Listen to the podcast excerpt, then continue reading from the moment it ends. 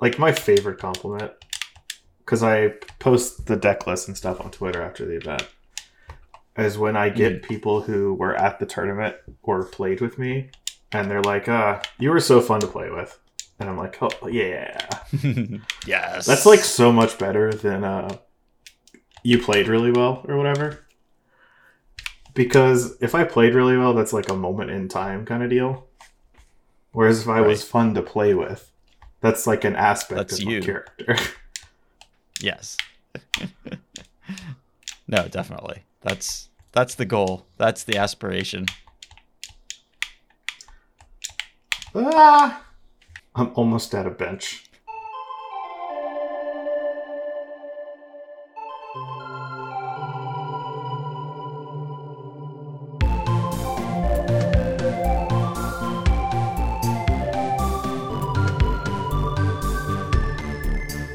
Hey everyone, welcome to episode 206 of the MTG Grandcast, the spikiest podcast in all of Central North Carolina. We are your hosts. I'm Chris Casterapple. With me is Lee McLeod, fresh off of a paper Magic the Gathering top eight this weekend. Yes. Hello, Chris. Hello. Congratulations on your. This is my winner's top eight. interview. I didn't actually win. I got crushed in the top eight, but you know, I, I made it there. yeah, well, we got to talk about it. There's not a lot of these tournaments, so you know this is about as prestigious as modern tournaments get right now, excluding, you know, the Magic While we're still stuff. allowed to play them as the virus uh, ticks up. Apparently, more new cases yesterday than the same date last Yes. year. That is accurate. You know, I guess I'll see you guys in a year or two, maybe. I mean, it's not all bad news. Uh, it, it is nice that this variant seems to be less severe amongst like vaccinated populations, and right. it's mostly spread through unvaccinated people, regardless. I mean, that still sucks and it's Mhm. horrible, but yes. as long as people are vaccinated and being reasonable, even if you catch it, the cases are pretty non-severe, from what I understand. Yeah, although I don't know what the effect of the vaccine is on preventing like long COVID. So I, I don't know if you've heard, uh, you know, this is, and, and this is something that's like super hard to get a bead on, like persistent Lyme disease, which like the medical establishment is like torn on whether or not it exists. This is also, but there have been studies about like long COVID, with which it just like has significant long-term resilient symptoms, smell and taste loss, and breathing problems, and heart problems, and rashes, and other things that are like pretty gnarly. You don't really want to get COVID, Nope. man. I do not. I, I, I like I played at the paper tournament, and every time my opponents would go for like a handshake out of, I guess, years and years and years of habit, and I would Yeah. always just decline, and they'd be like, Mhm. "Oh yeah, okay, that's fine, that makes sense." it's like no no hard feelings or anything. I get it, but Right. I lit- I only offered the handshake out of like yeah, but I'm also memory, not so- touching your hand. I'm sorry. Yes. but then they got to shuffle your deck, so It's okay. I I made some some hand wash rounds frequently. I just buy antibacterial sleeves. Oh, really? That's uh. Mhm. I think you've cornered the market because I haven't seen any. you just spread some Purell on them before you shuffle them. It's really gross. but it's effective, right? Probably not. It can't possibly be. So you're just like not selling this to me anymore. I was initially pretty on it, but now I'm off it. Yeah.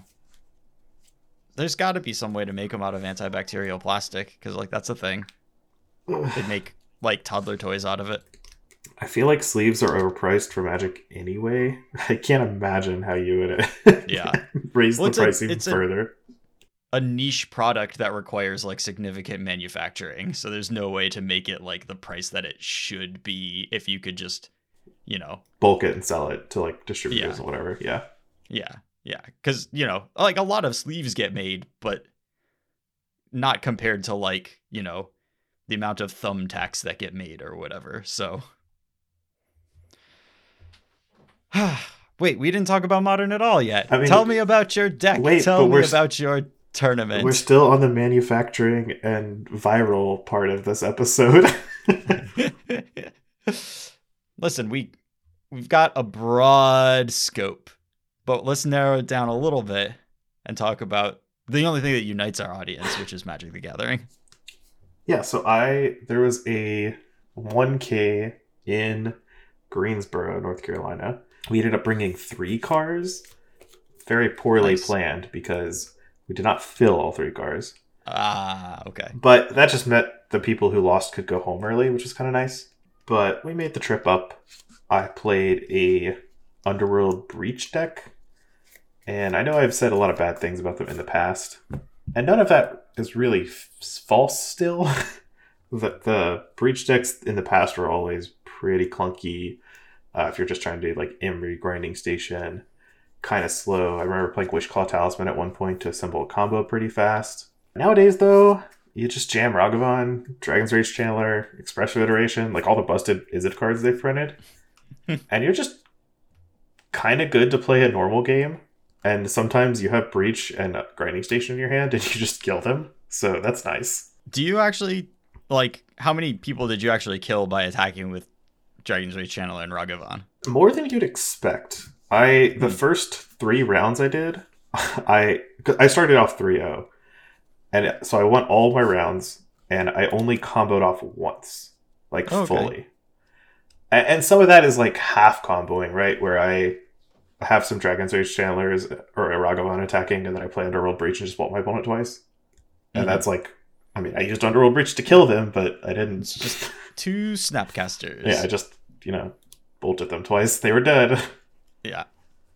And it's really good there. Mostly, I think you still do want a combo though, because that's where you. That's why your deck is different than is it Murktide, which is still really Mhm. strong.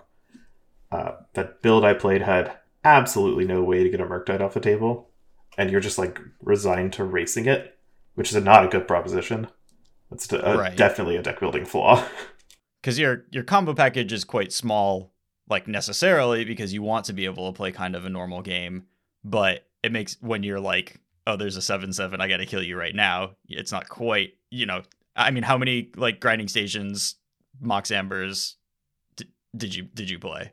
Underworld breaches too i guess. You had I had the full four clip on breaches and stations. Because breach is actually just a really good card uh, Sure. even for value play.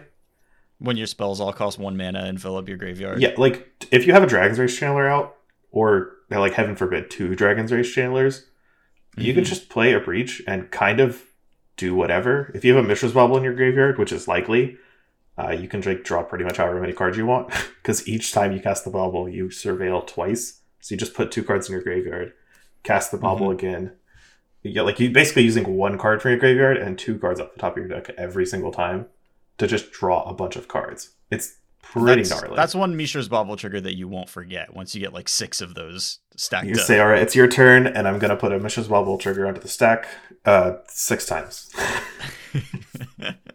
not bad, not bad. Mishra's Bauble, a pretty good card in modern.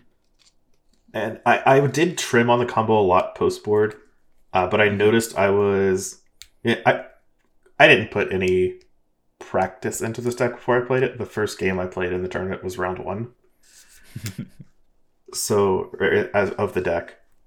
So my sideboarding changed as the event progressed, but I, what I ended up liking doing was uh, post board games when my opponent had a lot of interaction for the combo, and my clock, my creatures were just kind of good. I would trim more on grinding stations and underworld breaches, because breach is just a solid good card if they weren't trying to like rest in peace me out of the game. Like, like, did you feel light on ways to kill them ever when you did that, or was it just kind of okay? Uh, it was kind of okay. Uh, the, the Dragon's Rage Channeler is nuts, and Yeah. when your opponent slows down their deck to interact with your combo, and you've got like the nuts creatures stuff, right. Uh, if you even if you don't open on that and you just have Emry, it's still pretty good. Like Emry's really good, still. Right. And when when they draw Nature's Claim and then your threats are just all creatures, like that's really really powerful. It- it's it's nice. The tournament itself was like pretty fun though.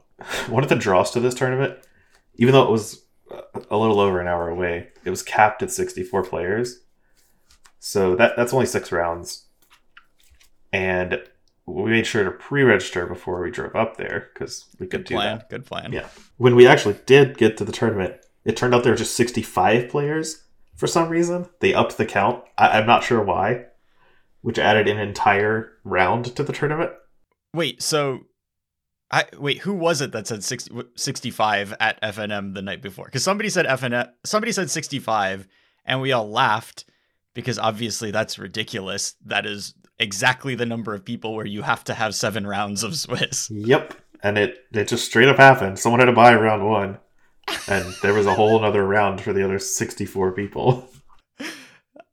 Lee, I'm dying. That's that's insane. But it, it was funny too because they call for round one. There's 65 people, which we notice very quickly because they they do that on the announcements thing. Mm-hmm. Uh, and there are. I'm at table 32, so I'm at the last table. And I look for it, and it doesn't exist. Mhm. Uh, it turns out there is no table 31 or 32. The tables only go up to 30. Mm. Close enough. Yeah, right? So the four of us, tables 31 and 32, just go up to the judge and the, the organizing staff and we're like, okay, um, what do we do? Are we just going to sit on the floor and play on the floor? Like, what what's the deal here? Oh, by the way, the store, Easy Gaming, it was actually kind of nice. The chairs and tables were set up comfily, Mhm. which is, it was a neat environment, except for like that weird first round where table 31 ended up playing on the counter where they sold singles. Like someone was behind the counter, someone was in front of it. And what they did for our table is they pulled out some stools and had some cardboard over top of it and made like a makeshift tiny Ugh. little table. and, and me and my opponent played on the tiny little table, kind of in the middle of the store. They had to do that for at least two rounds because with when you have 65 people in seven rounds, certainly nobody's dropping at X and one. yeah, it, I'm sure they did it for a couple of rounds, but it was very cute sitting at the little table. Uh, it felt very special. like the kids' table at Christmas. Yeah, exactly. It, it, that's a good comparison because it's exactly what it looked like. Because you're people who are very tall would not have been Mhm. able to sit at this table. Their just knees would not have allowed it. Right. But you just get stuck at like the wobbly card table that isn't really like it stays in a closet for 364 days out of the year. And It, it was fun. yeah, it sounds, I mean, paper magic, it's an adventure. You don't have to deal with that stuff on digital. Like, you don't get to deal with that stuff in digital play. I got to do all my favorite stuff, which is weird interactions, mostly with Underworld Breach. Uh, in the very first round at the kids' table, I kind of set the stage.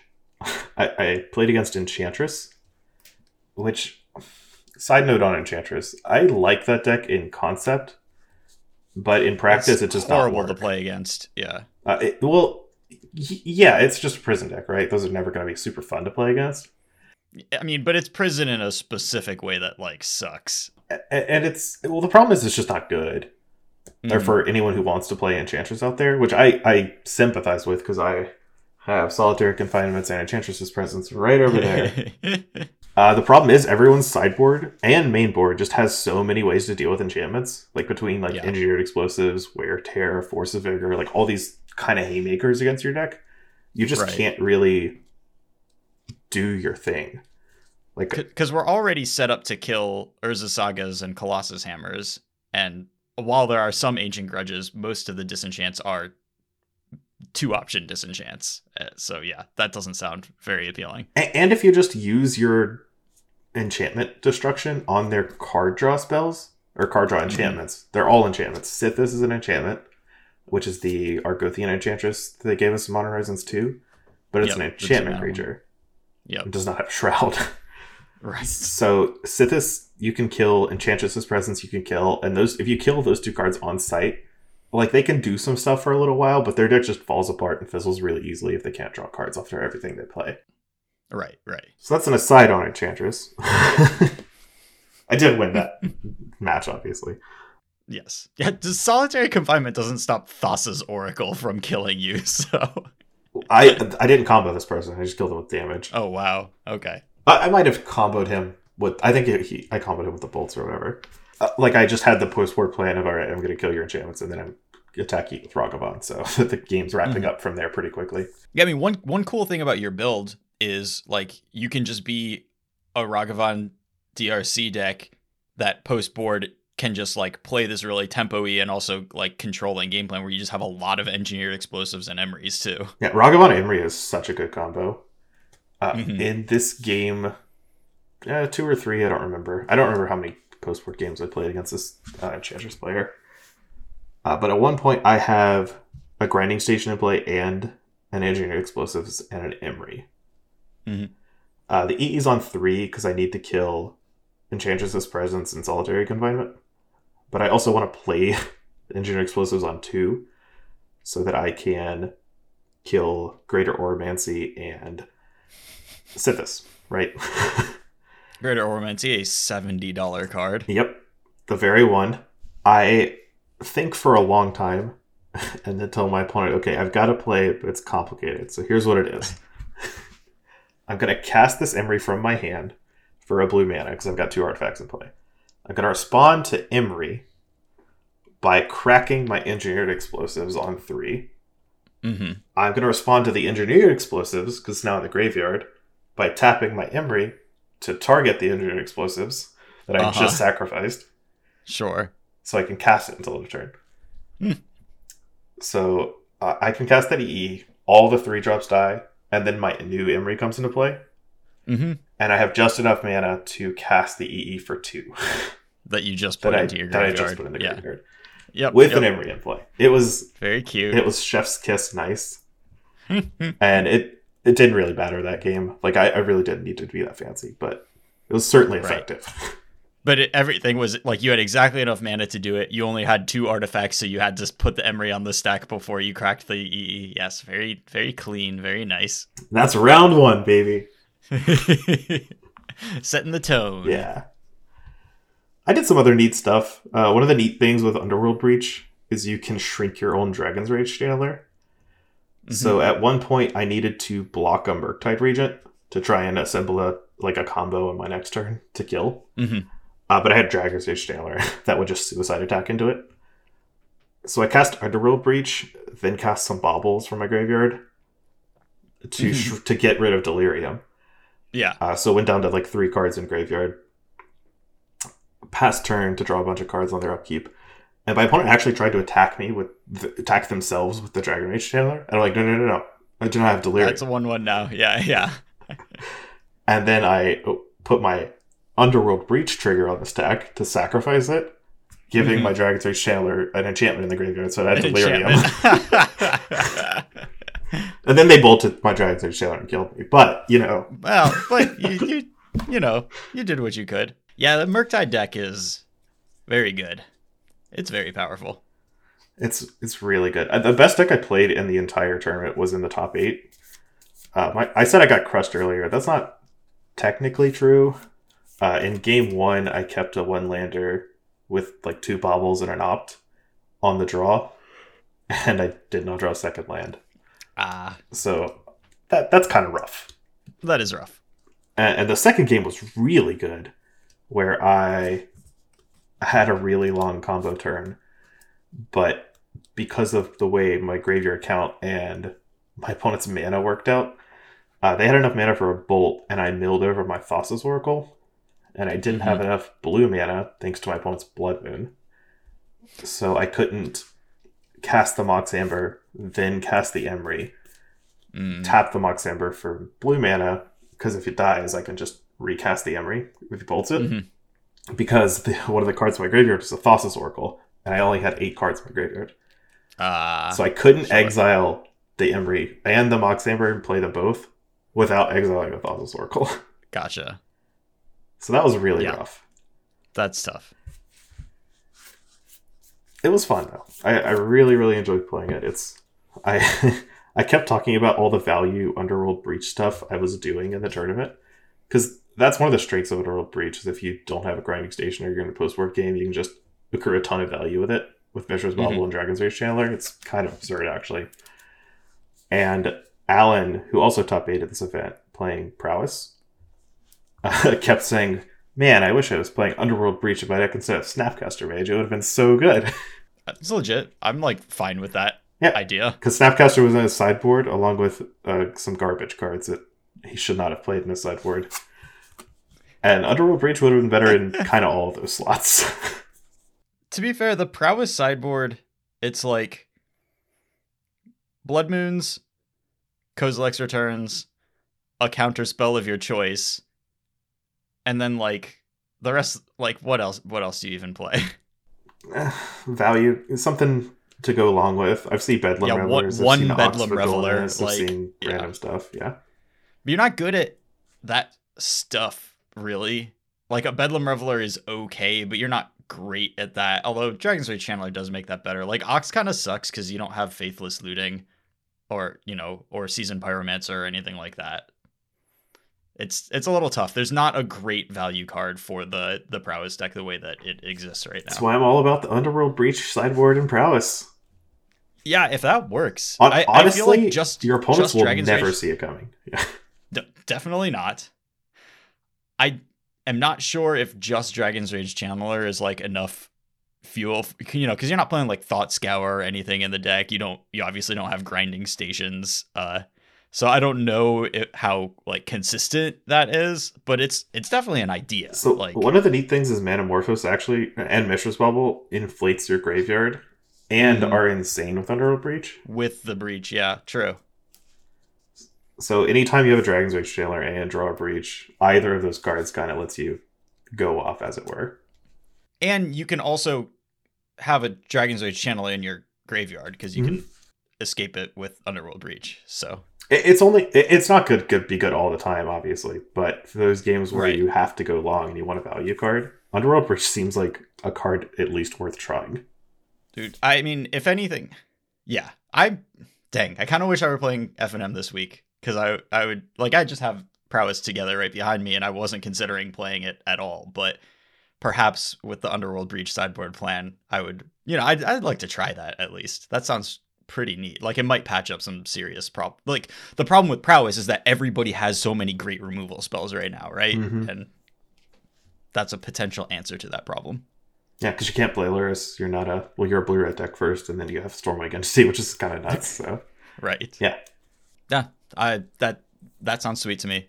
Like that's a thing that I legitimately think could be really great and and fix problems with the deck. That that sounds really good. yeah, it's not something that we just like started memeing about it because Mm-hmm. I was playing Underworld Breach and like bolting people out, and Al- Alan was playing Snapcaster Mage and like not, happy with it. And I was just like, man, you should just play Underworld Breach. And he kept thinking about it every time he drew Snapcaster Mage and being like, man, this card's just kind of insane. Every time I draw it and it's not Underworld Breach, I'm disappointed.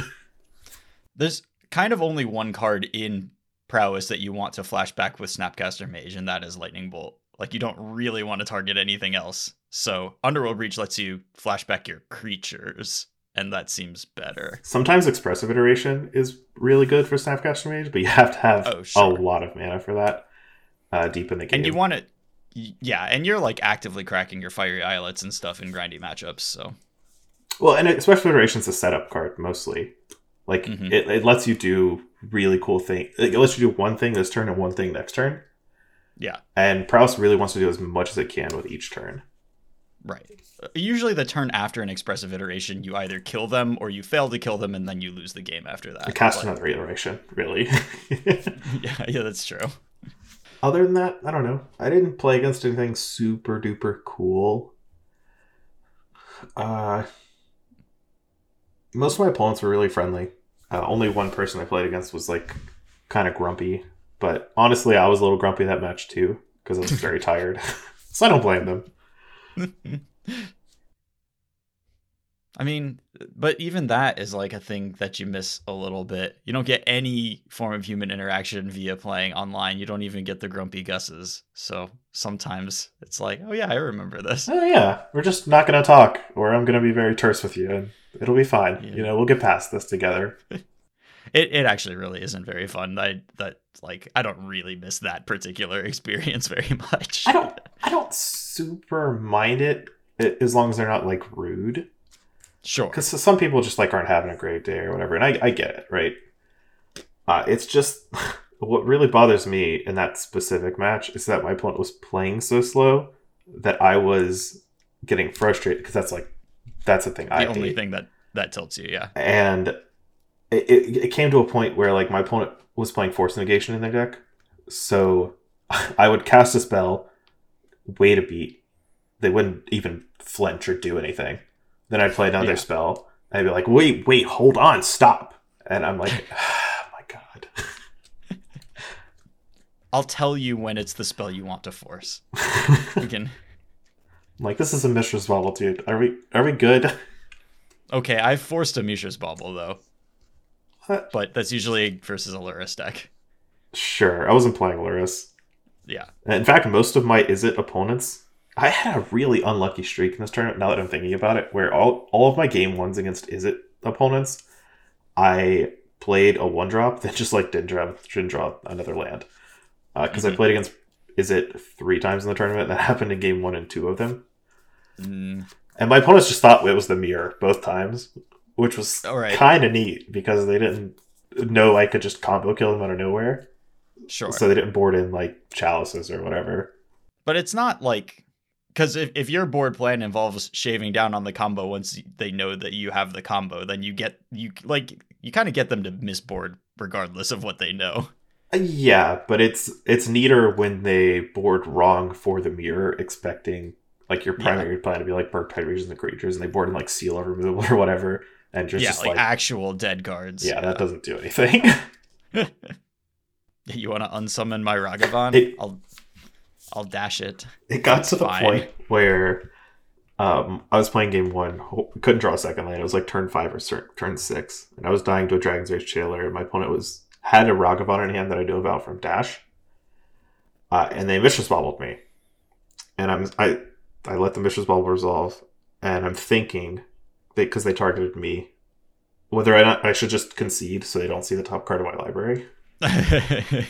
And so I just like sit there and I'm thinking about whether to concede. And my opponent's just like, "What's going on?" what are you Uh, doing? and reaches for my deck to like look at the top card, and I go, "Stop!" I'm thinking, and and he's looking at me like I'm, I'm completely tapped out. I've got one land in hand or one land in play. right. What could you possibly do? Hmm. And I'm just like thinking about whether to concede or not. I end up not conceding because I have like an EE that could maybe do some work if I have a second land. So Mm-hmm. Yeah. so he looks at the top card. I draw it, and it's a lightning bolt or something that doesn't affect, or it's an opt actually, Yeah. and I just concede there because opt's not going to help me. Well, any other modern shenanigans that you want to talk about? Any thoughts on the deck? What you would change going forward? Do you think it's like, you know, a real thing or a thing to catch people by surprise with or what? I actually think it's pretty good. Like the the deck I played, uh, which I posted on my Twitter and in our Discord, uh, it, it's pretty straightforward. Uh, but that build in particular needs something to answer Murktide Regent. Sure. You just shouldn't put yourself in the position to just have your opponent play an 8 8 and then try to kill them the next turn, or you lose. Because that doesn't really work against a two mana card. Right. it's not a good spot. Like maybe a seal of removal, maybe something to bounce the Murktide Regent. There's a Teferi, a couple of Teferis in my sideboard, but you don't actually often want that card in the matchup, or at least I think you did, because It's pretty expensive, It's very yeah. slow and clunky. I mean, you may have to have it just for the Murktide Regent, but maybe certainly there are better options. Although, you know, there's basically no way to actually kill a Murktide Regent out of those uh, colors. You don't want to bring in like you don't have to, you don't want to have path in your sideboard. Well, so maybe you would just want like Aether Spellbomb in your sideboard so you can bounce Right. it and then maybe stick an Emry to replay it or something, uh, Mhm. which is a pipe dream because they have so many removal they, spells. they kill your Emrys on site. Yeah. But they've also got to kill all the other creatures in your deck, and they're all very good. So something Yeah. will stick, and if Emry happens to be the last card, you've got an Aether Spellbomb, it's certainly going to be better than like a Seal of Removal. Right. They definitely do prioritize the Emrys though. Yeah. Because, you know, some amount of channelers and Ragavans like blank each other or trade on both sides of the table. So I, yeah, I, I like this deck. I would definitely play it again. Make some changes to the sideboard. I played an Urza Saga that could be kind of literally anything. I just wanted to. Yeah, I really I laughed out loud at the one Urza saga in the list. It- it's just like I didn't want to play a sleight of hand because that's what Mhm. uh, what the deck list had, and I wasn't really into that. And so I just wanted to. There's only 18 lands, and I wasn't sure. I, I, like I said, I didn't play a game of this deck before the tournament. I wasn't sure if that Mhm. were enough. So I just threw in another land that was also a spell, like call, kind of called it a day. And Urza Saga didn't really do anything in the tournament. It won me one game by kind of by itself, which was nice. Uh, but that, that's kind of all it did. eh, that's a pretty good job for a one of in the deck to win a game. It, it was a really specific instance that I think would almost never come up, where my opponent like kind of flooded. I had a lot of cards from Emry before they were able to kill it, and just didn't draw anything either. It, hmm. and like this, these things aren't realistic enough to come up very right. often. And I mean, is it even a game that you wouldn't have won without it, or would you have gotten there eventually? Probably. So, it, because it was a Kroxa matchup, my constructs uh, actually ended up being larger, or as large enough to hold off Kroxa. So gotcha. constructs themselves mattered a lot. Right, and Kroxa definitely would be a problem. Like that, that puts a timer on you if you don't do anything about it. Cool. Well, good job top aiding. I'm glad that you had a fun tournament. Uh, do you want to transition over and talk about some jumpstart historic horizons? Why did you sound cards? so hesitant on that that title?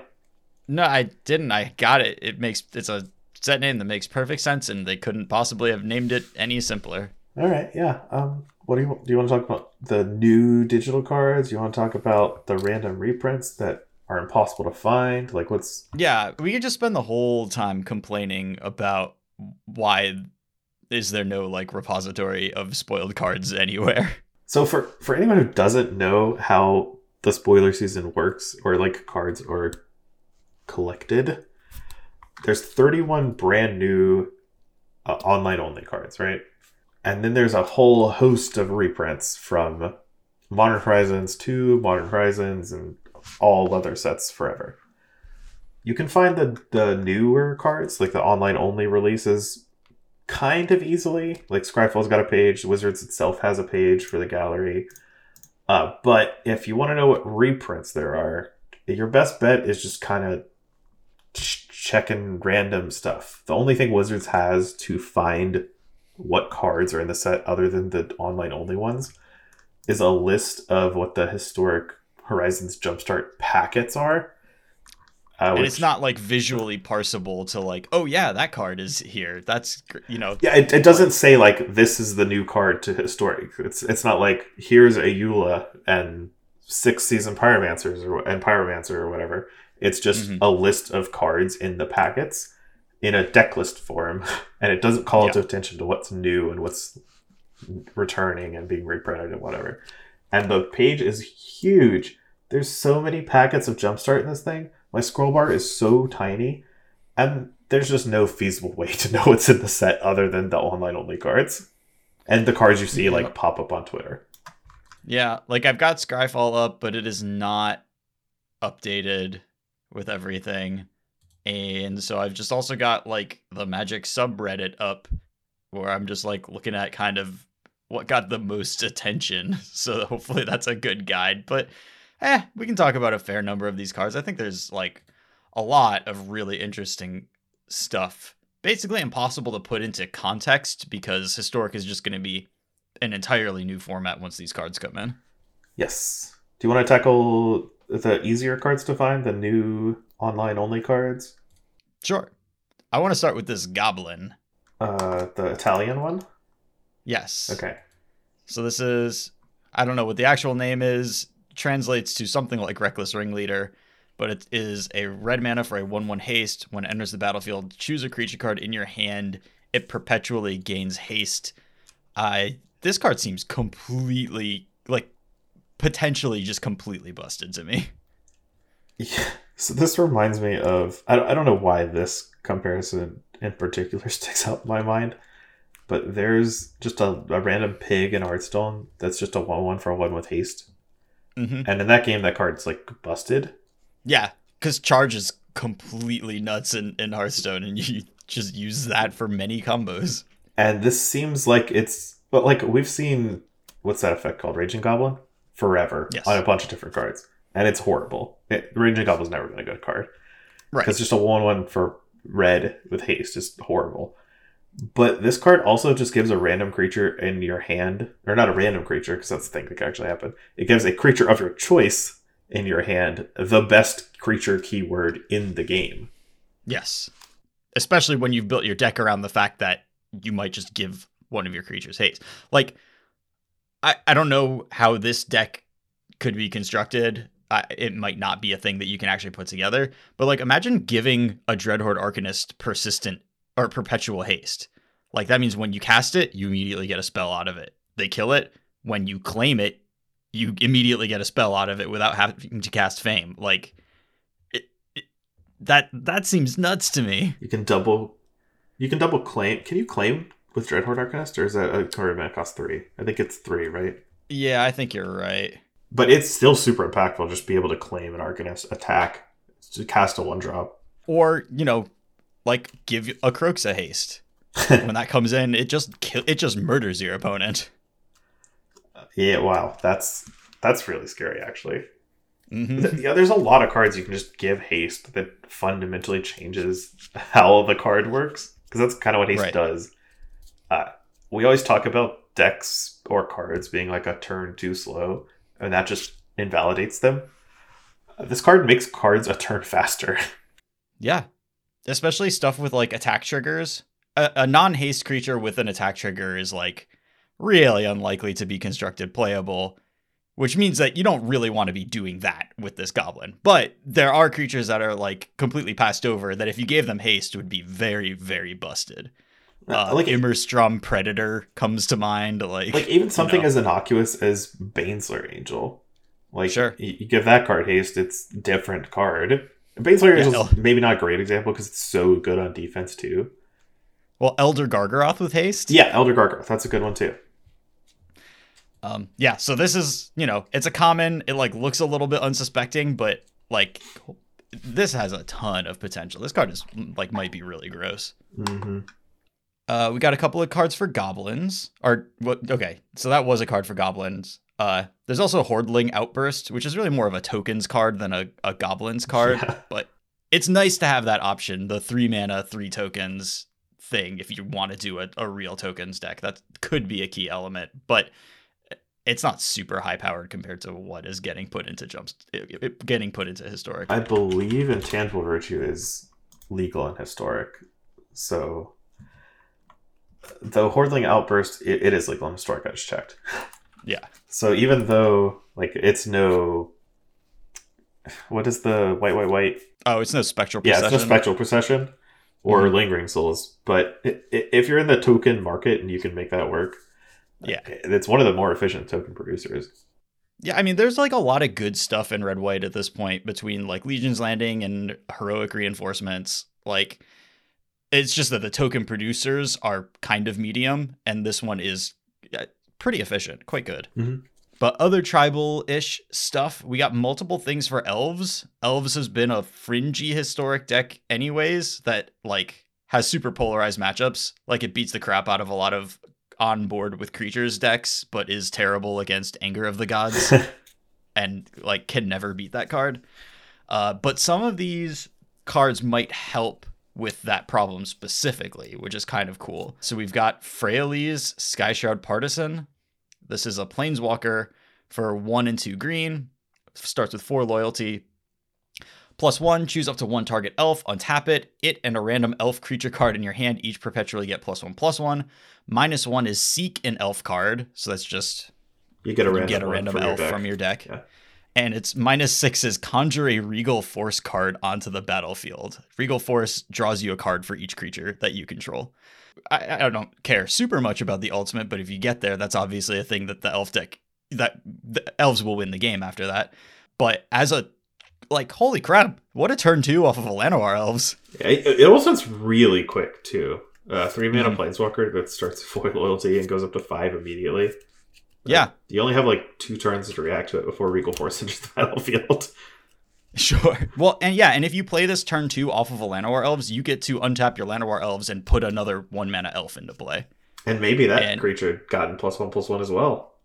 maybe the giving your elves plus one plus one like almost doesn't matter because elves is very much a, like a Crater of like a com- overwhelm you with numbers, like Yeah. Craterhoof Behemoth kind of thing. We're not but- nickeling and diming like Goblins does.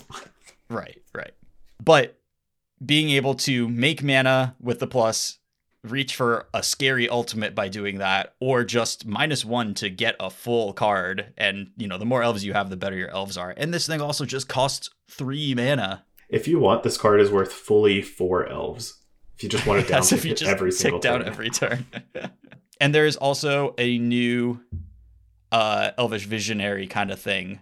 Skyshroud Lookout, one and a green for a one one reach. When enters the battlefield, seek an elf card. Elvish Visionary is actually like pretty good in the elves deck because you really needed that sort of like velocity there. And this might just be a better version of it. Uh like being able to get a land is good, but a lot of times uh it's just like give me all the elves that you possibly can give me. Uh, yeah, this card's great because you just want like a, a body and a thing.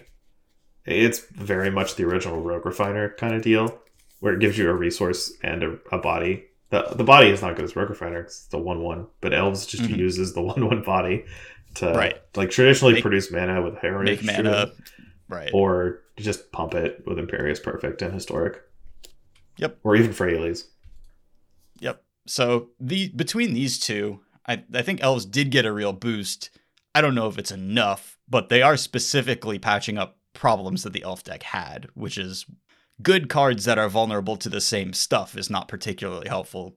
Good cards that are good against Anger of the Gods and Wrath of God, uh, like that's what it needed. I also really like Freyalise's design.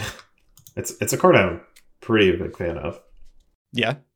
Any anything in particular, or just like it's It's just it's just clean. It just works. It I don't know. It it feels like really really close to a card that could just be a paper. Sure. Yeah. I mean, you could just put a plus one plus one counter on the elf, and each of the abilities is definitely technically an online only thing, but they all could be done in paper with a little bit of rewording. Yeah, it, it certainly reads a lot cleaner on Arena, and I, I get why they did it. It's just I don't know. I, I think it's just a clean card, a neat card. Does Yeah, a bunch of stuff. Definitely. Uh, let's see what else we got. Blade Splicer is in the set. I know we're mostly going over the new cards, but Blade Splicer is sick. I love Blade Splicer. I so the weird thing about Blade Splicer is that everyone loves Blade Splicer. Yep. Even if you just true. even if you just don't like playing white attacking decks, you still love Blade Splicer because it's just good in Vintage Cube or whatever in Yep. specific decks. it just does so much. It gives you an artifact. It's like it has like neat play where it's not just like a throwaway creature and a, a creature that counts to give you two bodies. It's like one is giving the other one first strike, so you have interesting decisions there. You can blink it's really it. blinkable, Yeah. which people love.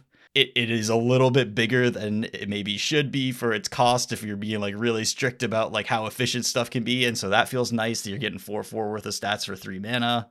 Like yeah, everybody loves Blade Splicer. It's also a Phyrexian now, which I didn't realize. Oh yeah, that's true. Dies to uh Plague Engineer on Phyrexian. And it shrinks the golem because the makes Phyrexian golem now too. Oh wow. Brutal.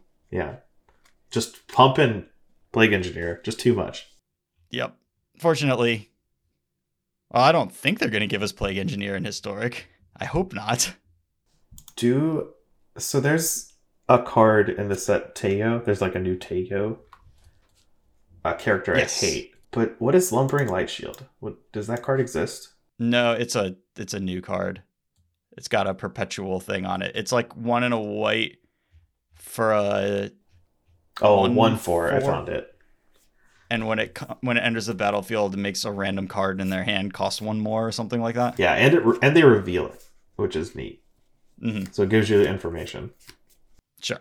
Teyo is two white white for a four loyalty planeswalker, plus one. Up to one target creature's base power perpetually becomes equal to its toughness. It perpetually gains. This creature can attack as though it didn't have defender. Minus two, conjure a lumbering lightshield card onto the battlefield. So I guess the joke is you minus it and then you plus on your l- light shield to make it a 4 4. Minus six is you get an emblem with at the beginning of your end step, return target white creature card from your graveyard to the battlefield. You gain life equal to its toughness. I am doubtful that this is successful in historic. Oh yeah, this uh, this card's not good, but It certainly leans into the online only thing.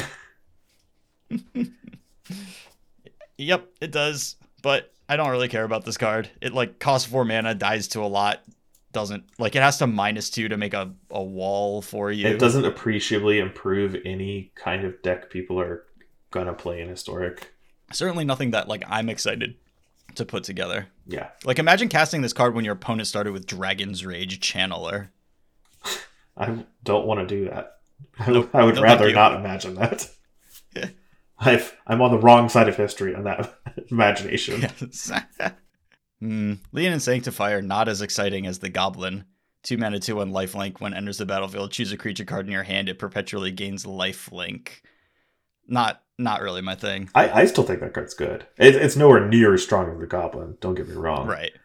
But there's a there's so many Ajani's Pridemates and historic, uh, and this card's actually like pretty good in that kind of deck because it it's just a lifelinking body that randomly gets your largest thing lifelink. There's a lot to do Sure. with gaining a bunch of life and that, those kind of strategies. There's probably some weird combo with it where like some creature that has lifelink like triggers itself then and you know- Midnight uh, Reaper. Is that the card I'm thinking of? The whenever a creature dies, it deals one damage to you and you draw a card. Yeah, but that just means that you don't get dealt the damage by it. That doesn't seem that good. So you have to give it double life link. No, there's just like got to be some combo, some creature that like makes them loot, like deal. You know, if there's some creature that deals them damage whenever you gain life or something like that, then giving it lifelink becomes incredible. Eh, yeah, this card's like fine, but it's it's no uh, reckless whatever goblin. No, it's it's not. That card is, whew, baby. It does imply that there is going to be a cycle of these though, like the blue one given flying or whatever. Sure. Blue one just giving hexproof. Please no. We did it. We made the least fun magic card of all time. no, no. Uh, Longtusk Stalker, one green mana for a 1 1 cat. When it enters the battlefield or attacks, you get an energy. Pay two energy. It perpetually gets plus one plus O. You may choose a creature card in your hand. That card get perpetually gets plus one plus O. I'm really glad they didn't put the t- like a toughness boost onto there because that would be really obnoxious if it's pumping like longtusk cubs in your hand to get them completely out of range and like without you having to store energy for them. Yeah, I mean this is trying to prop up an energy deck, I guess, but it's not that great in it. And also the energy cards suck. And also I think it's going to be the only energy card in the entire set. So like, what are we doing here? probably not good enough. I mean, like the thing that energy does need is more better energy one drops like to go along with Attune with Aether. Like you need more turn ones that are like, okay, yeah, I'm getting the ball rolling. And so this is like the right idea, but ultimately doesn't do it for me. There's a chance that you can put together some electrostatic pummeler stuff, but not a great chance. Uh, But if energy is good, it's probably doing electrostatic pummeler and not. Or the energy virtuoso kind of deal. Right. Yeah. You're just going to lose to more efficient and cheaper cards. And there's so many powerful cards in Historic now, uh, with the Mystical Archives especially, and Dragon's Rage Mhm. Channeler kind of reprints. Right. Like if I'm doing energy stuff, I would want to be aiming for something very powerful. Like that doesn't require me to play a bunch of like mid-rangey medium 3 and 4 mana cards. Yeah. Uh, still, like the energy cards are not very good at attacking. At least you Mhm. never really want to spend your mana, your excuse me, your energy on Longtusk Stalker itself. Right. Uh, and it just attacking is like a one-one or a two-one, not super appealing. But in your pummeler deck, you have some number of pump spells in there that make it like. But yeah, I'm not not not super about it. Let's see what else. Season Pyromancer is coming in. That's nice. That's a sick one. It's just a really good card. it's yeah, it's it's a very um fair good card. Mhm. Like it doesn't feel bad to play with or against. no, nobody's ever gotten mad about Season Pyromancer. It's won a lot of games, Mhm. but nobody's ever been mad about it. If you ever were mad about it, you're wrong. it's a bold call. I think you're right, but it is pretty you know in like the fact that this three mana value creature with a like weird flashback ability like sees a lot of play in modern is just like an indication of how powerful of a value card it is and it's gonna do a lot in historic like it's just gonna show up in a ton of places I think it gets overshadowed a lot in modern by uh, Lurrus Mhm. because you can't play them in the same deck, and Lurrus is a better card. right But I would I imagine in a world where you couldn't companion a Lurrus, uh, this card would see a significantly more play in the red mid range deck. Sure. Yeah, something like you know the red green deck, the Ponza slash red green mid range deck in modern. Like that deck, literally, like it's not a very good deck, but it absolutely could not exist without playing a playset of these cards in it, Yeah. and that is just enough glue to get people to play the deck. Yeah, just enough of a treat. And it might do the same thing in historic, but it's got the extra graveyard benefit of being in a format with faithless looting kind of deal. Yep. Yep. Uh, this is Yep. another card you can just throw in your graveyard for value later on if you want to do that. Right, right, and it also provides discard redundancy, where like you want to discard your phoenixes or whatever to faithless looting, but now you have a backup. Like we can do this a little slower, but I can get these cards out of my hand. Thing. Also, if I have to discard a pyromancer and get value, like that's also fine. Mhm. Or if I have gone low on cards because faithless looting does put you down a card in hand, then maybe I just cast this and draw two cards. Or something. Like this, this card rules. Yeah, it's nice. Uh, Hardened Scales is in the format. Walking Ballista excluded from Kaladesh Remastered. Just a complete and total bummer of a situation. Well, you see, CCR, uh, if you put Walking Ballista in Kaladesh Remastered, it would be a combo with Heliod, and uh, that's uh, that's too much. It's too bad that it's impossible to suspend Heliod. Yeah, I guess. I mean, I never thought the Heliod combo was all that egregious, especially in a format we're printing brainstorms and such into. But you know, whatever. And like Unholy Heat and stuff. Like Is Unholy Heat in this set? Unholy Heat is in the set Oh, with Dragon's Rage Channeler. neat. Okay.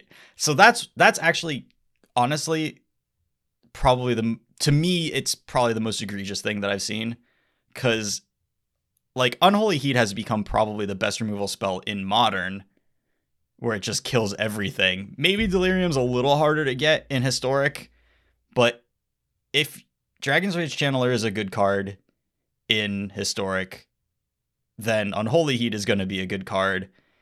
And killing anything, creature or planeswalker, for one mana, which is effectively what Unholy Heat does when it works, is a, it's kind of oppressive. It's very Swords to Plowshares esque. Yeah, I I- think it's like a turn slower to get Delirium in historic hmm uh, than modern. But- but But a lot of things are shockable in in historic yeah. too. That, so that's a, that's another thing. Like you, a shock doesn't actually do that much in modern because you you're already playing lightning bolt, which covers anything that shock can. right. But they are yeah. What a what a pair! Lightning bolt to kill anything on the early turns, and then Unholy Heat to kill any primeval titans or Teferi hero of Dominarias that show up. Yeah, you get them. You get them coming in, going Omnath, uh, Locus of Creation. Get out of here. Just can't take the heat. Get out of the kitchen. Not enough red mana for me. yeah, that like a bunch of good cards spoiled, but Unholy Heat is the one that is kind of the scariest to me as one that can make a format pot- potentially unfun to play because it soft bans a lot of stuff if it's heavily played. I think Faithless Looting does a lot of work uh, in the Mhm. format in general, and Yeah. especially with Brainstorm Band. And just the natural pairing of Faithless Looting and Dragon's Rage Channeler is, Oh boy. whew, it's a little scary. Yep. Yeah, you just got to find like one thing to do with that, whether it's phoenixes or You can- you know, can still play Lurrus, right? Yeah, I mean, you, you, totally. You could just play Black Red, Dragon's Rage Channeler, Lurrus, Kroxa, like Haste Goblin. Yeah, like the the historic banned slash suspended list escapes me on details a lot of the time, so I couldn't remember exactly where in the history of Lurrus's bannings and errata it, it fell. yes, you can still play Lurrus in Historic, absolutely. Um, but like I'm certainly going to be playing Dragon's Rage Channeler, Unholy Heat, Faithless Looting with Arclight Phoenix, and it's still going to be really good. Yep. Which kind of makes you wonder why you can't play Hardened Scales and Walking Ballista, but whatever. What, whatever. We even got kind of a backup Phoenix in Managorger Phoenix. Uh, red red for a 2 2 flying. Can't block, which is a, a- probably a good decision, but really brutal because like blocking with Arclight Phoenix is really important. It's a 2 2 flying. Whenever you cast a spell, if it's in your graveyard, put a flame counter on Managorger for each red in that spell's mana cost. If Managorger Phoenix has five or more flame counters on it, return it to the battlefield and it perpetually gets plus one, plus one. I think being unable to block does kind of kill this card because it does not have haste. So it literally does nothing the first cycle of turns it's in play. Yeah, I wish it just like entered the battlefield tapped or something and could block. Because like Arclight Phoenix has this thing where it only comes into play on your turn. This one doesn't. hmm Uh, Sure. But it can't do anything when you Yeah. when it enters battlefield. And it only counts red spells, and you got a lot of ops and stuff in your deck. So Yeah. But I mean, I guess it probably works better as not a full like arclight Phoenix many spells combo card, but like in a mono red deck, it's an okay threat on turn two, and then when you like cast creatures and stuff, that counts for its its thing. Especially like Goblin Chainwhirler just puts three counters onto your Managorger Phoenixes. It's really bizarre that it only gets flame counters in your graveyard. Like, so you can't go turn two Phoenix, turn three Chainwhirler. If your Phoenix is still in play, it gets just nothing. It just doesn't see the, those pips, which is weird to me. In a, in a Magic has this commander thing called I don't remember. I think it's Eminence or something like that, where the card works. It's a commander mechanic where if you at the beginning of your upkeep, if it's in your command zone or on the battlefield, it has a trigger that goes on the stack. sure. So it's not like a space they're not comfortable with. Mhm. But for this card, they're just like, nah, graveyard only. That's the only way you can ever power this kind of underpowered card up. Wait, I'm. This doesn't remove the counters from it to put it back into play. Yeah, so every time you cast a spell after the fifth So hit, yeah, e- it just keeps getting plus one plus one and coming back.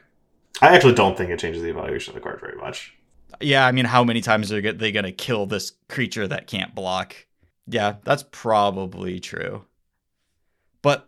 Yeah, maybe some weird like faithless looting goblin chainwhirler deck is doing something with this. I mean, or You could- faithless looting season pyromancer deck is like that's a lot of red pips. yeah, and maybe it's in the, the like the Dragon's Rage Channeler thing or whatever, just as a value graveyard card that comes Sure. into play for free that you uh, Yeah. just want to discard. You never want to cast it. Right. Can't block definitely means that your deck has to be pretty aggressive because, you know, like Arclight Phoenix decks play catch up after like spending a bunch of mana on cantrips. And so being able to use your creatures as creatures is really important to those decks. So you have to be a different sort of thing with this. Yawgmoth Thran Physician is in historic now. I hope that means they're going to print Urza. Urza is kind of on another level from Yawgmoth though. I mean, what artifacts are even playing in Historic though? You have like chromatic star and stuff. Like Chromatic Sphere, not Chromatic Star. Oh, that's right. The the one that doesn't work is historic. But yeah, like I mean, you've got chromatic star or chroma- you've got chromatic sphere, you've got mox ambers, Aether you've got, Spellbomb. Right, got Mox Amber is not a combo with Urza. but it's a zero mana artifact that is potentially playable in your Urza deck. Like, yes, it does. It's not like hooray, I have this mox amber and play with my Ur, but it's like uh, it's another mana, and you probably have Emry in your deck, so I mean, I I think if Urza was in the set, it would be unplayable. I, I just I don't think there's a, a card you can a, a deck you can build around it right now. I just don't think that's true. I think you could play a mid range deck. Like, How? There's so many powerful cards. There's just so few powerful artifacts. Yeah, but a lot of the powerful cards like use the graveyard. You know, Trash for Treasure isn't historic. Is there anything worth Trash for Treasuring? I don't know. Probably there's probably some giant thing. Is Sundering Titan in historic? It is not. Did they code Possessed Portal into Arena? That would be a wild, wild decision. I- Yeah, I don't know if there's anything worth trash for treasuring for, but like Urza is so good that I I think that if it were printed, we'd find a way. Well, I want to find a way, which is why I think it should be printed. I just don't think it's like as ob- obviously a good card as you might think from like its Sure. previous decks and status. Yeah, no, I don't think it would be nearly the card that it is in modern or previous, you know, pre-ban modern certainly or anything like that. But I think there would be stuff with it. Boneyard Aberration is probably my favorite card. Obviously not playable, but a five mana three three. When it dies, exile it. If you do, conjure three reassembling skeleton cards into your graveyard. Like reassembling skeleton is low key one of my favorite magic cards, and I really like how this thing dies into three skeletons in your graveyard. That's cute. My favorite part about this card being spoiled was everyone being like, "Oh, this card's so cute and adorable, and I want to put in my cube," and I'm just like, Bone Rattler exists. It's just a playtest card that does. Yeah. It's just strictly better version of this card. Whoa! It costs three BB. Okay, so it costs it's- uh, another pip, but it makes it has another point of power and toughness and reassembling skeleton attached. Yes. Which, yeah, man, they they totally shorted us a skeleton on this boneyard aberration. they sure did. Was was four reassembling skeletons too many? Like, come on, you put like Dragon's Rage Channeler in this set. Yeah, and you can't even surveil us into three re- um, reassembling skeletons. It doesn't work unless it dies first. Yes, obviously this card is not playable, except that it does something so crazy that like who knows, but I can't think of anything to do with it. So No, it, the fact that it has to come into play, die, and then it makes the skeletons, which is the right, unique which you have to like pay mana to put into like yeah, that's not. Really Well, if you thing. just wanted like a pure number of creatures in graveyard kind of count, you would want a card that when it like goes to graveyard from anywhere, it just exiles itself and replaces it with like three skeletons Mhm. to up your I don't know undergrowth count or whatever. Yes, if this triggered when it went to your graveyard from anywhere, I'm confident that it would be busted somehow. Yeah, but it doesn't, so it's it's Right. unplayable. So we just fill our skeletons or fill our graveyards with Stitcher's Suppliers. yeah. Yep. Pool of Vigorous Growth is a one and a green mana artifact that has X tap, discard a card, create a token that's a ran- copy of a random creature card with mana value X, activate only as a sorcery. So it's the Momir Vig emblem on an artifact. I honestly think that this would be busted if there were not like Stonecoil Serpents and stuff on Arena. If this just were guaranteed to like make an Ornithopter every time, so you're getting some value out of it, and you are discarding, and I, you probably you, An you know, you Chase have this card in your- yeah, an o- yeah, ex- sure, that would be busted. You know, as long as you're discarding something that you want to be discarding, which is why you would have this in your deck, then I, I'm pretty sure it would be busted. But just like a two mana artifact that can discard a card is maybe not necessarily the thing. Especially in green, it's a little disappointing. Yeah, not the right color for this effect. I mean, I get why it's green. It's because it's a Momir callback, but this card Mm-hmm. could pretty easily be black as well, and it would make a lot more sense. Sure. The art on this thing is so sketched. Like the the Momir face in the like bubbles of the it just doesn't look good to me. Oh, I didn't even realize that that, that was until you said it. Mhm. I just thought it was part of the snake kind of deal. I couldn't really make it out. Yeah, it's it's not a good looking card to me. Moving over to Reddit to see what some of the prints are. Do you want to talk about Uh, Kiora? Oh, sure. There's a, a Kiora Wrath of Tides is the name. Uh, three and a U for four loyalty Kiora. Plus one is conjure a Kraken hatchling into your hand. That's a blue mana 04. Uh, another plus one is untap target creature or land until end of turn. Prevent all damage that would be dealt to and by that permanent. And minus three, you can sacrifice a Kraken, such as the Kraken hatchlings. And if you do, create a 8-8 blue Kraken creature token. So, what's the weirdest thing to me about this card uh, is that we just saw Freyalise, which conjures a Regal Force onto the battlefield. And F- Kiora is just like, all right, make an 8-8 blue Kraken. We're not going to conjure a Kraken or anything. We're just making a straight up 8-8. Yeah, I mean, we've done this before. Kiora Kiora loves to make vanilla 8-8s. Why are we going to change it up just because we have the technology? Oh wait, we we've made a lot of cards just because we have the technology and not for any particular good reason. I also liked it more when Kiora made octopuses more than Krakens, personally. Mm, true. because that's a nice 8-8 token. Right. But yeah, sure. makes flavor sense. Also, she's just surrounded by octopus tentacles in her art here, so Well, I don't know what kraken tentacles look like. I'm not a krakenologist. I mean, these are pretty clearly if it is a kraken, it's an octopus derived kraken. Uh, so BK pointed something out on the last constructed resources that now bothers me every time I see these conjure cards that conjure a card into your hand, Uh-huh. which is that they all conjure very low mana cost cards, which is not that different from just making a token.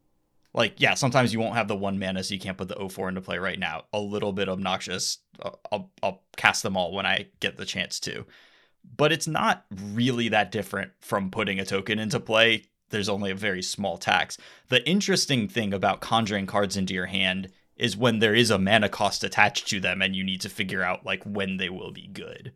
And that's like a fun little game to play where it conjures like a good card into your hand, but it is awkward because like you spent mana on this planeswalker already.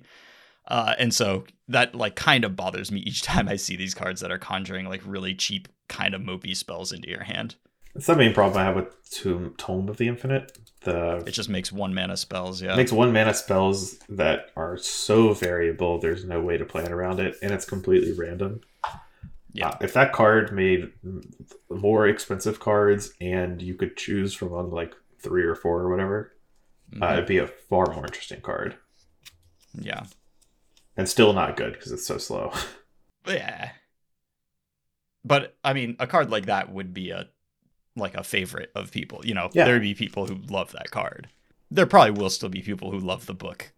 I mean, Anyways. I think Wizards will just. I, I think this is mostly a an experiment, Mhm. and the next Jumpstart Historic Horizons two will have a lot better designs in it for online only because that's not a thing that's going away. They're just going to keep doing this as long as they can. Yeah. Because they're going to make a billion dollars every time. Yep. Uh, as far as this card goes, I mean, it's a four mana planeswalker. That is a tough sell in historic generally. Like that sec- second plus one is like very versatile. It can shut down an attacker. It can give you a, a tough blocker. It can make a mana. Like that's a lot of stuff on that plus one. That that is kind of compelling. But overall, like the the quests that this card like making 04s and then turning them into 88s is like not really what I want to be Yeah. doing with a planeswalker. Yeah, the problem with this card is that the second plus one's pretty good, but Mhm. you're not doing anything other than the second plus one. Like if, Right. if that's what you're doing, because the whole Right. you're not building up to an ultimate. Because her Yeah. ultimate is use one of the Kraken hatchlings I gave you earlier, which means you have to use the bad plus one to Right. then To make, make an eight eight token. Make an 8 8 and then die to their Dragon's Rage channelers and Arclight Phoenixes. Which an 8 8 in play. Which, unlike a conjured Kraken, which cost a Mhm. blue mana and was an 8 8, Mhm. uh, if it gets bounced, it just dies. It stops existing. Yep. Oh yeah, that is really funny that your regal force that you conjure with Freyalise, like that's a card. If that goes to your hand, you get to cast a regal force.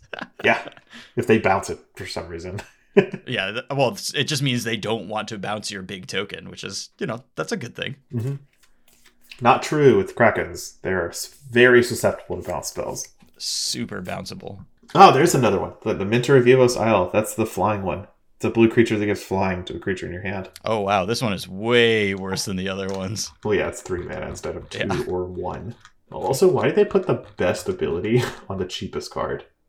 That yeah, that's I guess they're just pushing that one because that one works perfectly. You get to play it on the first turn, which is the only time a one-one haste is good, and then you like you get or or you fit it in whenever you draw the card that you want to get haste. You can easily fit it in um the turn that you cast that card.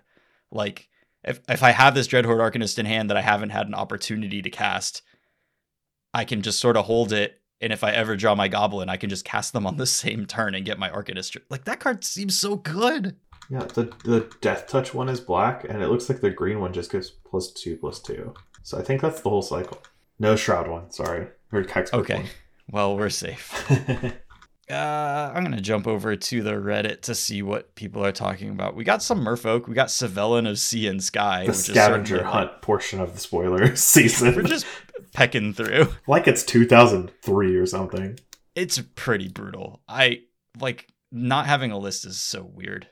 But yeah, if Merfolk is a thing. We get this and Master of the Pearl Trident, but Merfolk is probably not got the ingredient. I guess we've got all the Ixalan stuff, so maybe there's something you could put together, but eh. it's just hard to compel me with Merfolk when Elves is perfectly reasonable and has a lot of good cards. Like I would, I would most often rather do Elf stuff than Merfolk stuff. You know? Yeah, I hear that. Oh, this does also put. Oh, Merrow Reejerey was already legal in historic, I guess. Yes, it was one of the. oh, from the historic anthology. Okay. It doesn't Wow. really matter how they got there because no one can tell. Well, but I just. Yeah, you're right. uh, this one was in the Amonkhet remaster just randomly because it was Thoughtseize. Yeah, of course. Yeah. mhm. All right, this mono blue control themed pack has Archmage's Charm in it. That's a big deal. I love stealing Dragon's Rage Channeler with that card in Modern, so I imagine the Mhm. same thing will be happening in Historic. The mana is a little tougher It's a lot To- tougher. deal with Archmage's Charm. In Modern, you can just make sure that all of your lands make blue mana, and it'll work out with fetch lands. Uh, in Historic, uh, there's a little bit more of an ask. But you could still play with Mystic Sanctuary, right? If you want to do like a, a close to mono blue type deal. Sure. I don't know if that's good, but it is something. I don't think it is because you really need to kill some of these threats. And you need to kill them early, especially since Dragon's Rage Channelers in the format, you really need some one mana removal in your deck. I'm just waiting for the bounce spells that puts your the cards you bounce into your hand. Yeah, we could kind of potentially do that now. Who knows? Who knows what rules will break next? Let's see. Benalish Partisan, one and a white for a one-two lifelink. Cycling one and a white. Whenever you cycle another card, you may pay one and a white. If you do return Benalish Partisan from your graveyard to the battlefield tapped, it perpetually gets plus one plus O. Having to pay the mana to put it back and having to do that multiple times to make it like a body that matters I- like this is kind of cool and potentially just like free value but very mana intensive It's a cycling payoff card, but the cycling deck is not good in historic. right It, it doesn't. a it costs mana. It doesn't work with Yes. faithless looting. it, like it's a cycling payoff card that like taxes your mana to get benefits out of but you're already like spending a bunch of mana on cycling so it's also a lot of work for two two lifelinker. So much work. the trick is to discard it to faithless looting And it then don't. we we got better stuff to do with faithless looting Oh, uh, the Serra Planeswalker, Serra the Benevolent, is in the set. This may be a format where this card is good enough. uh, gotta find a white deck that wants to play it. Right. But yeah, But- it, it's a solid card. As far as four mana Planeswalkers go, like this is, there's a lot of raw power shoved into this thing. It just comes with, you know, it it's it's two threats because it is a Planeswalker and a four four flying Vigilance Angel, uh, and that usually is pretty good in formats that aren't quite as powerful as modern. Although historic may be getting close after all of this. I, I, yeah, I think historic is a, just a wild Yes. experience. It, it's really close. Well, current modern is really powerful. It's almost legacy level powerful. Just Yes. on a different axis. Uh, I don't think historic is close to that right now, but it's not.